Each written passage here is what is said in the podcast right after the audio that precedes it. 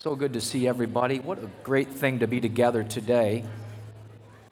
I think we did this last week, but I think it'd be good to do it again. Um, when we walked in last Sunday, there were people who had been so busy decorating the colonnade and here on the platform and all the things that we see that are Christmas oriented. How about we give them a good hand again? Aren't they a great job? Really awesome. Really puts us in the spirit. It really does. I'm so glad to be with you. If I've not met you yet, my name is Todd. My wife Brenda and I are so thankful to be a part of Grace and appreciate the opportunity to bring the word today. Uh, it is a wonderful season to be a part of. A lot of great memories, I'm sure, that you're thinking through and making more as we head toward Christmas. I was reminded today of an occasion, I think it was year two, that Brenda and I had been married, just shortly after we had gotten married. And we were spending Christmas uh, at our modest little apartment in St. Louis. And uh, prior to that, I decided to go shopping to get Brenda a gift. And, uh, you know, I don't know how you are, fellas, but I go and when I shop, I pretend like I know what I'm doing. I don't know what I'm doing. And I went to the department store. I wanted to get Brenda something to wear, a blouse. And so I, I went to the department store and I walked into the ladies' blouse section. And lo and behold, right there on the front rack, right where I pulled up the cart, was this beautiful blue blouse. It was really nice. And I thought, that looks like her. She looks good in blue.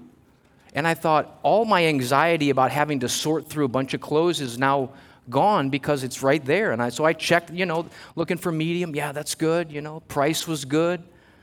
So I thought, this is a piece of cake. You know, uh, so I grabbed the blouse, I put it in our cart, and I, or my cart, and I, I brought it to the front, and I, I checked it out, and got it home, and wrapped it up, and we then gathered in our living room for Christmas morning. I was so excited to give her this gift. I knew she'd love it. And so I gave it to her. She opened it up, unwrapped it, and have you ever had someone react differently than the way you anticipated them reacting? She held it up, and then she informed me of two very important things. Number one, when people shop in department stores, they don't always put what they look at back in the spot that they got it from. And the second thing she informed me was even more important, and that was the word maternity starts with an M. And so we took that back after Christmas. So, so many memories of Christmas. I, I, hope you're enjoying them, whatever they are. We have ups and downs, of course, but what a great thing for us to be together celebrating this season of Advent. I'm so grateful. We're looking at the story of Christmas revealed to us throughout the Bible, and specifically this week, the promise of Christmas through the prophetic words of individuals who arrived on the scene long before a baby did in Bethlehem. If you have a Bible, look at Isaiah 59 with me, and uh, it'll be on the screen as well. Isaiah 59, and then we'll also make reference to a couple of verses, three verses in this next chapter, chapter 60 of Isaiah. We'll read those in just a moment. In, uh, in, in the 20th century, late 20th century, 24 years ago, in fact, movie director Steven Spielberg created and directed and released a movie about World War II that has aged very well. It really has. In fact, there are many that still consider that movie to be the greatest war movie ever produced. And leading up to Saving Private Ryan, I remember reading articles and online things that people were saying about the preview that some people had gotten of it. And I read the same thing over and over and over again as I read about this upcoming movie. It, they all said the same thing don't miss the first 23 minutes. Some of you may remember this. Don't miss the first 23 minutes. In that opening scene, what's communicated, they're saying, is so realistic and so powerful and so impacting that it's going to set the foundation to understand and appreciate the rest of the movie. I went on to see that much later. That was 1998, and I can say that's true. Don't miss those first 23 minutes. But how about something more recent? How about 2022? How about last weekend? Last Sunday, about three quarters of the way through Pastor Don's message, Pastor Don made a statement.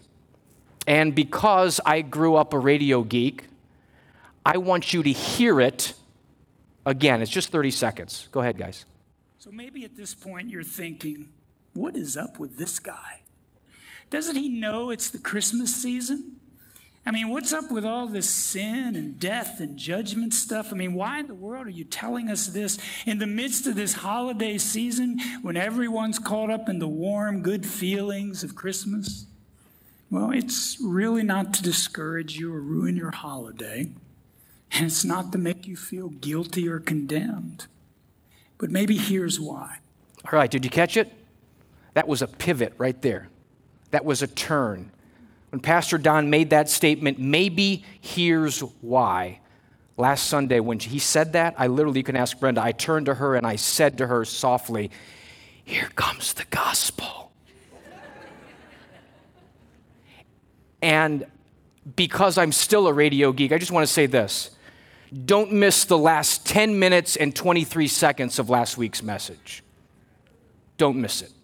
If you have to go back today and watch anything online, watch the last 10 minutes and 23 seconds of last Sunday's message. Because what happened after that pivot, when he said, here's why, was, and I'd say this even if he wasn't sitting here, one of the clearest, one of the most powerful, most significant presentations of the gospel that I have ever heard. And it was all set up for us because of the need for Christmas being explained. In the beginning of the scriptures, we're told, and we were told last week, that the reason we have Christmas is because there was a dire need. And the reason, because of sin and, and shame and guilt, all of that proved the need for Christmas. Last week, we heard a very important word spoken to us. And today, we're going to hear, I believe, a chorus of voices that lived long ago that add to that choir, all pointing to one story and a Savior who has literally changed the world. Let's read the scriptures together. Isaiah chapter 59, beginning with verse 20 through the end of the chapter, and then the first three verses of Isaiah 60. Isaiah writes these words God speaking through the prophet, and a Redeemer will come to Zion, to those in Jacob who turn from transgression, declares the Lord. And as for me, this is my covenant with them, says the Lord. My spirit that is upon you and my words that I have put in your mouth shall not depart out of your mouth or out of the mouth of your offspring or out of the mouth of your children's offspring, says the Lord, from this time forth and forevermore. Verse 1 of chapter 60 Arise, shine, for your light has come, and the glory of the Lord has risen upon you. For behold, darkness shall cover the earth, and thick darkness the peoples. But the Lord will arise upon you, and his glory will be seen upon you. And nations shall come to your light, and kings to the brightness of your rising. The big idea in these last few verses of Isaiah 59 and the introductory verses of Isaiah 60 are quite simple, really. It's in dark times, God is at work doing things worth waiting for. I believe that with all my heart. Let's look at that together. But first, let's pray and ask the Lord by His Spirit to help us as we hear the word today. Let's pray together. Father, we thank you for the privilege of opening up the Bible. God, we do that with gratefulness and thankfulness, Lord. God, I just pray that as the next few minutes go by, that you'll help us to be having ears to hear, a mouth to speak, and a heart to listen to what you have to say to us, God. God, please go far beyond my ability, far beyond anything I can say, and you speak to us through your word, Lord. Holy Spirit, you inspired these words. Now illuminate our hearts to understand them and help us to be changed because of the promise you've given us through Christ. I pray it all in Jesus Christ's name. Amen. Amen. If I was to ask you today to take out a piece of paper and write down a prediction of who you think was going to win the Super Bowl on February 12th, 2023, we would have a lot of guesses. Some of them blackbird oriented. Undoubtedly, all of the guesses would contain varying degrees of confidence. That confidence probably would change week to week. As we walk through the remaining weeks of the season. But if I was to then ask you to take a second piece of paper and write down a prediction of who you think was going to win the Super Bowl in the year 2722, probably the certainty level in your mind would plummet. Because who knows that? Two months from now, fine. But 700 years from now, you got to be kidding me. When we're reading the words of Isaiah, we're reading words given by the Holy Spirit to a man who wrote them down in approximately 700 BC. This is seven centuries before a manger, 700 years before angels and a star and shepherds and swaddling clothes. But from the mouth of that prophet, comes a promise from God that someone was coming. And when he would come, everything would change. Now, a bit of context from Isaiah would be helpful, I think. Isaiah was one of God's spokesmen to God's people at the time of his writing to the southern part of God's people. If you can think of God's people geographically, a northern section and a southern section. The northern section, a, a colleague, as it were, of Isaiah would be Hosea the prophet, who ministered to that northern section of God's people. Isaiah and his other colleague, we, we name him Micah. He's the one that wrote about Bethlehem being the birthplace of Jesus. You may have read that before. Those two men minister to the southern group of God's people. And Isaiah was the spokesman to that southern area. He was a contemporary. And all of this is occurring about 100 years before the Babylonian captivity that we heard about in our Daniel series, to give you a little point of reference. Isaiah spoke indictment against Judah, the southern people's sins, urging them to repent. He then foretold destruction upon them if they continued to go in the way they were going. And we read Isaiah chapter 59, verses 20 and 21, but go with me now to the start of that chapter. It's going to give us a little bit of texture to understand the words that we get to at the end of the chapter. Look at Isaiah chapter 59, the first verse and the second verse of that same chapter. Isaiah is writing about the sins of God's people, and he says this Behold, the Lord's hand is not shortened that it cannot save or his ear dull that it cannot hear. But your iniquities have made a separation between you and your God, and your sins have hidden his face from you so that he does not hear. We're talking about significant issues of sin that has separated the people of God from God Himself. Now, it begs the question in what way does sin separate us from God? I, think sin doesn't necessarily separate us from the presence of God because God is present everywhere. He's with us right now and will be with us next Sunday and the Sundays following that. Psalm 139, verse 7 tells us, Where shall I go from your spirit? Where shall I flee from your presence? Even Satan himself is said to have had an audience with God. Job chapter 1, verse 6 says, Now there was a day when the sons of God came to present themselves before the Lord, and Satan also came among them. So it doesn't necessarily separate us from the presence of God, nor does it necessarily separate us from the love of God, because God loves sinners. Is there anyone that would say, Thank God? That's okay to say it out loud too. Thank God. God loves sinners. Romans chapter 5 verse 8 tells us God shows his love for us in that while we were still sinners, Christ died for us.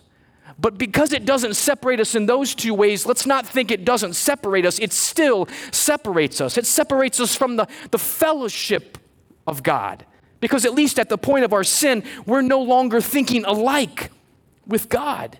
It separates us from the blessing of God because, at least at the point of our sin, we're not trusting in God alone and relying on Him. It also separates us from some of the benefits of God's love, even as the prodigal that we heard in our most recent series. Our prodigal, he still was loved by his father, but didn't enjoy the benefits of his love while he was in sin. So Isaiah the prophet is urging his audience to turn from their sin that was separating them from God. But notice with me, Isaiah was not simply making commentary about their sin, but in the midst of the commentary, he shared a solution to the problem. The first point I want to remind us of today is that this God saw our mess and has already done something about it.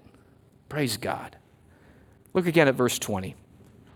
In the midst of the sin talk, and all through the verses at the beginning of Isaiah 59, all through them, you can read them on your own, all through those. We get to verse 20, and the same writer Isaiah writes these words And a redeemer will come to Zion to those in Jacob who turned from their transgressions. The Redeemer will come to Zion. Notice with me, if you read through the chapter, after speaking in the third person through the prophet, through all of the chapter, now when he gets to these verses, the Lord speaks in the first person through the prophet, and he declares a redeemer is coming. When the Jewish mind would hear the word redeemer, they would understand a great Hebrew word. Put it in your mind to think about it today. It's the word goel the goel. We, we say it this way sometimes the, the kinsman redeemer. Isaiah is saying a redeemer is going to come, a Goel is going to come. What was a kinsman redeemer? He was responsible to, to buy a fellow Israelite out of slavery. A kinsman redeemer was responsible to be the avenger of blood against a murderer of a family member. He was responsible to buy back family land that had been forfeited. The kinsman redeemer, the Goel, was responsible to carry on the family name by marrying a childless widow. In a very real sense, we see that the Goel, the kinsman redeemer, was responsible to safeguard the family. When the Bible then capitalizes R in redeemer, it does so rightly. Because the prophet is saying 700 years before the arrival, the Redeemer is coming. The Goel is coming. There is one coming, he's going to be our kinsman redeemer. Jesus is our kinsman redeemer. He is the one that has bought us out of slavery. He is the one who avenges the wrongs unto us. Jesus is the one who protects our inheritance and blesses and guards our posterity. Isaiah is making a promise. I've got good news, Judah. There's a redeemer coming, and we now know because of history, his name is Jesus. A redeemer is coming. So turn from your sins, turn from your transgressions. He is going to do for you what you can't do for yourself. And don't miss with me the transactional beauty of what Isaiah is saying. Skip back ahead in the, or earlier in the chapter again, Isaiah 59, verse 10. Notice this list of things. Because of their sin, this is what it had done to them. We grope for the wall like the blind. We grope like those who have no eyes. Verse 11 Salvation, it's far from us. Verse 12, our transgressions are multiplied before you, God. Our sins testify against us. Verse 13, we've turned back from following our God. We speak oppression and revolt, conceiving and uttering from the heart lying words. That kind of sin had kept Judah bound. But in the midst of that, the prophet says a promise is coming. The Redeemer is going to come. And when he comes, everything will change. Let me give you Mosaic Law 101 in about two minutes. Sin and transgressions against the Mosaic Law have to be atoned for. The Jewish people knew this. They had to be made right through sacrifice. That's why when we read the Old Testament and we see animal after animal being offered as sacrifice, the reason for that is that blood was required by the Mosaic law for sin whether a known or unknown sin. Once the error or sin was realized, the transgressor had to bring a sin offering to the temple. Without the sacrifice, there was, there was debt in the individual's ledger against the Lord that had to be dealt with. Because everyone sins, everyone had debts to be paid, which ultimately had to get paid through the death of sacrifice. During the time of sacrifice, the dilemma was that it was frequent and it was expensive, and no one could truly pay in full for their sins because they would just sin again. But into this mess, the prophet Isaiah introduces another player. He said, A redeemer is coming, someone who is going to put an end to sin, someone who's going to pay a price, a sacrifice once and for all.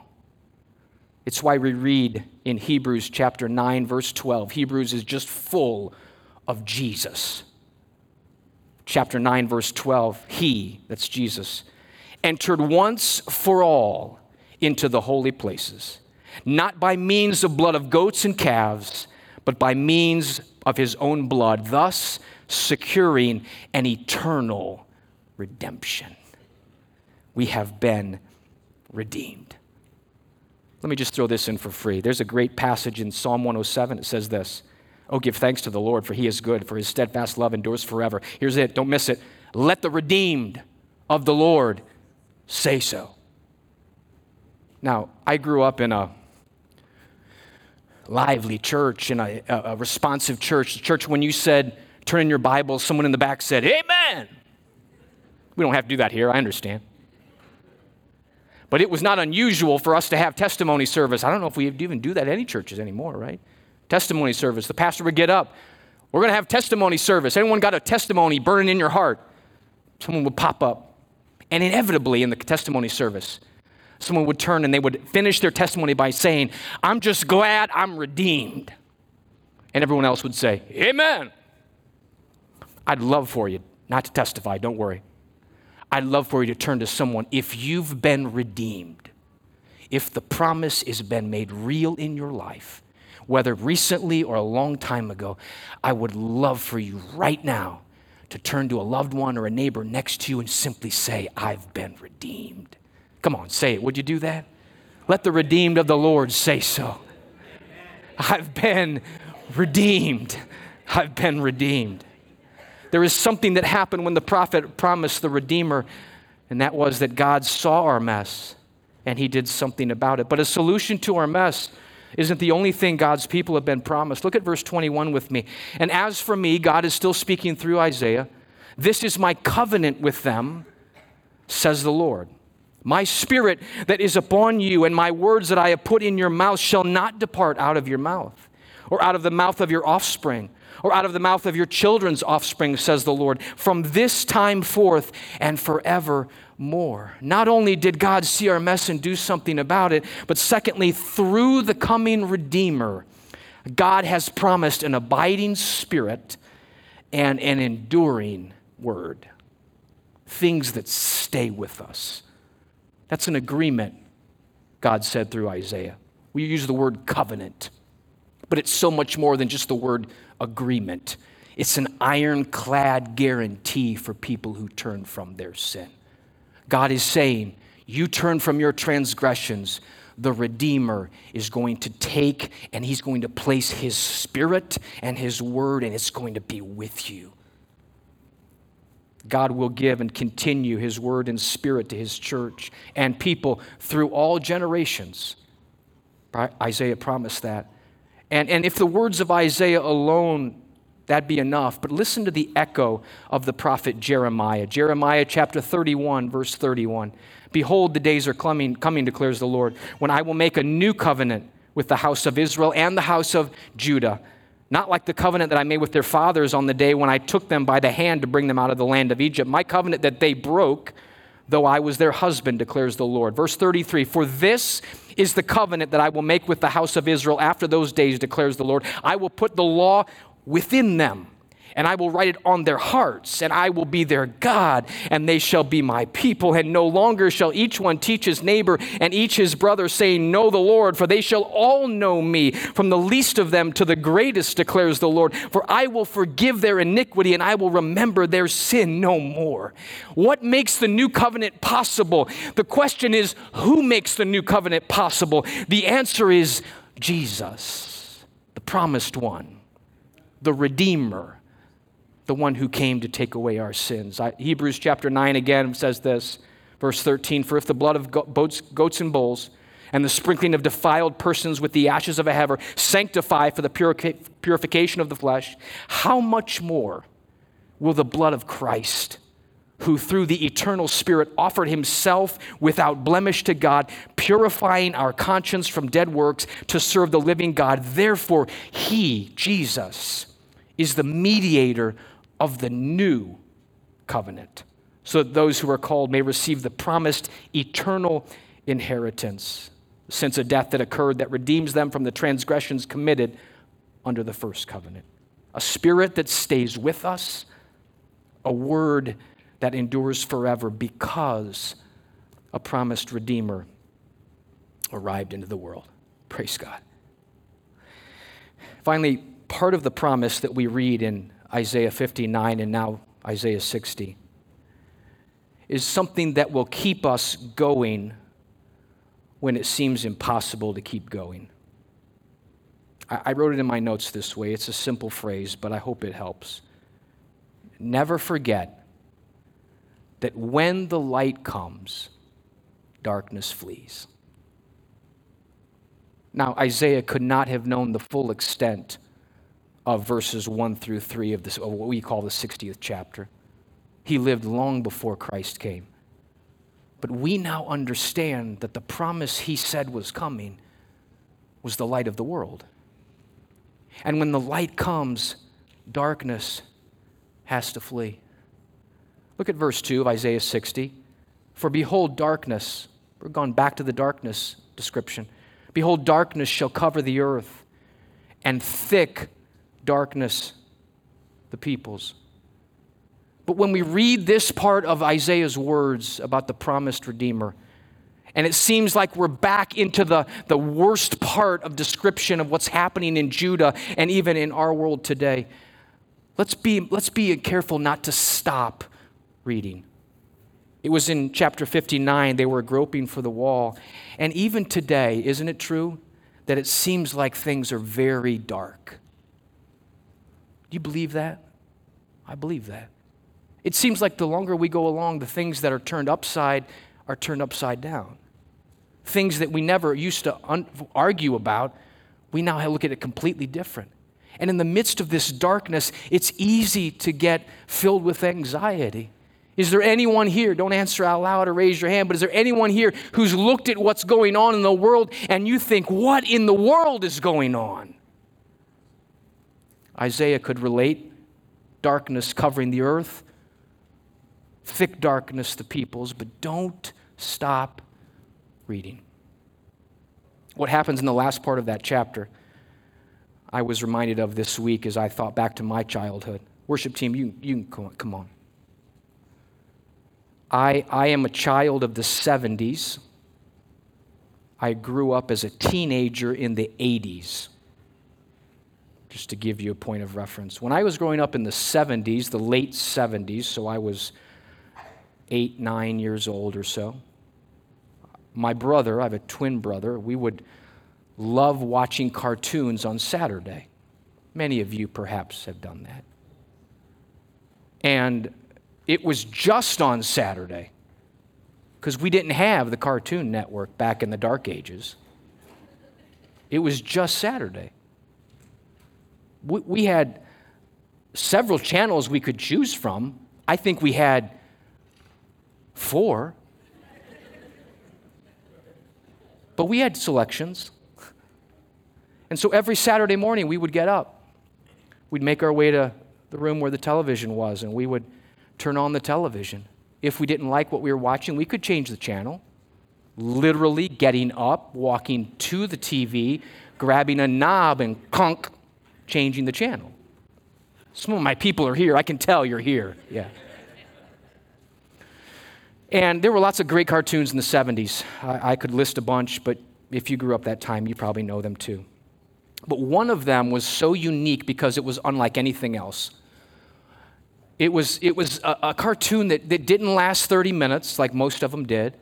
It only lasted three minutes. And we would look forward to it. They normally, the people, TV people, put it either at the bottom of the hour or the top of the hour to kind of get you to the point. And when it came on, my brother and I would just watch because it was so cool. They had cool graphics, at least for the 70s. They had really catchy music. And we would watch it. And the cool thing about this cartoon, this three minute cartoon, is that you would learn stuff. You would learn stuff about, about economics and science and history and civics and also grammar. And we would watch it. It was a great thing. It started in 1973, it went all the way to 1984. And we would watch it. The name of this cartoon that lasted only three minutes was Schoolhouse Rock. Yeah. And we love Schoolhouse Rock because we learn stuff. And I remember the, you know, the catchy music, and I don't remember all the songs, but some of the songs are really memorable. One in particular really stuck in my mind. To this day, I can remember the name of the song. It's a weird title. But I told my kids about this, and they looked at me in this weird look. I said, You don't understand, but you had to have been there. The name of the song that is the most popular song in my estimation of Schoolhouse Rock is a song called Conjunction Junction. Some of y'all felt the Holy Spirit right there. I believe it. Conjunction, junction, what's your fun? Hooking up words and phrases and clauses. Conjunction, junction, how's that function? I got three favorite cars that get most of my job done. One more verse. Conjunction, junction. What's their function? I got and, but, and or. They'll get you pretty far. And I learned as I listened to that song about what a conjunction was and, but, or or. It's a connecting word. It takes something here and something here, and it brings the two of them together. They're not the same things, but they're connected by this thing called a conjunction. It's, it's, a, it's a connection, but it's also a hinge. It kind of moves you from one thought to the next. Don't stop reading the second verse of Isaiah chapter 60. The darkness is bad, it covers the earth, and thick darkness the people. But the Lord will arise upon you, and his glory will be seen upon you. Thank God for the prophet who spoke words as the Spirit inspired him to remind us all hope is not lost. We can know a Redeemer who's coming. And when he comes, the light is going to cause the darkness to flee in the midst of the 2022 darkness, have no fear, Grace Community Church. If you're a believer, we are tapped into the Goel. We're tapped into the Redeemer. We're tapped into the promised one that Isaiah said. And if we will stay close to him, that light is going to make the darkness flee. Praise God. In a very practical way. in a very practical way, I saw this the last two months at our church. His glory will be seen upon you. October 23rd, I sat in our regular section right over there. And I watched Olivia and Ricky and Clara and Logan each stand up here and testify of their faith. And when they got done, they made their way over here and got down in here. And one of the pastors buried them into Christ. And they came up with the glory of God upon them. Why? Because they're the light that now takes the light of Jesus into their world. And I looked over at Brenda. I'm just bawling over there. My God, I'm just a mess over there. And if that wasn't enough, November 6th, we did it again. Rachel and Amelia, they got up and they gave their testimony of faith. They came down in the baptistry. They were baptized by a pastor. I was a mess again. And then November 20th, Andrea and Brian, I will never forget your testimonies. And I will never forget your face as you came up out of the water. And the light of Jesus was all upon them. Not in some weird hocus pocus way, but in the glory of God. What is our hope, Grace Community? Our hope is Jesus. Our hope is the Redeemer, the promised one. Together, when the light comes, the darkness will flee. How do we apply it? If you need to turn from your sin today, turn. The Goel is available, the Redeemer is here. But Isaiah reminded us to turn from your transgressions and, and appropriate that Redeemer. Maybe we can pray the words of Isaiah a different place. For unto us is born a Savior, wonderful counselor, mighty God, everlasting Father, the Prince of Peace. Maybe we can pray those words. Thank you, Jesus, that you're all those things that the prophet said you were. Maybe finally we can just tell Jesus we're looking forward to Him coming again. The message of the Old Testament was simple the Redeemer is coming. And the primary message of the New Testament is this the Redeemer is coming. I want you to come, Lord. As Revelation says, even so come, Lord Jesus, the promised one. I'd like you to stand with me, everybody. Would we just gather together one more time in prayer? We're going to sing a song proclaiming the Lord as the King of Kings and Lord of Lords. But let's pray one more time and thank God that through Christ we have been given access to this promise. This Christmas makes it all worthwhile as we remember the words of the Redeemer coming into our world. Let's pray and thank God for that. Father, we thank you for the privilege of knowing you. Thank you that you reminded us from words written and spoken many, many centuries ago, millennia ago from our time of a Redeemer who was coming. And God, we just want to say thank you that for those of us that follow you, we have understood who that Redeemer is, that through Jesus we have hope we have salvation. The darkness has fled. We now live in light, and we see that lived out among us on a regular basis, Lord. Thank you for doing that. We give you praise, and we declare you to be who you are, the King of Kings and the Lord of Lords. There's no one like you, wonderful counselor, mighty God, everlasting Father, and the Prince of Peace. We pray in the name of the Redeemer, Jesus. Amen. Amen. Praise God.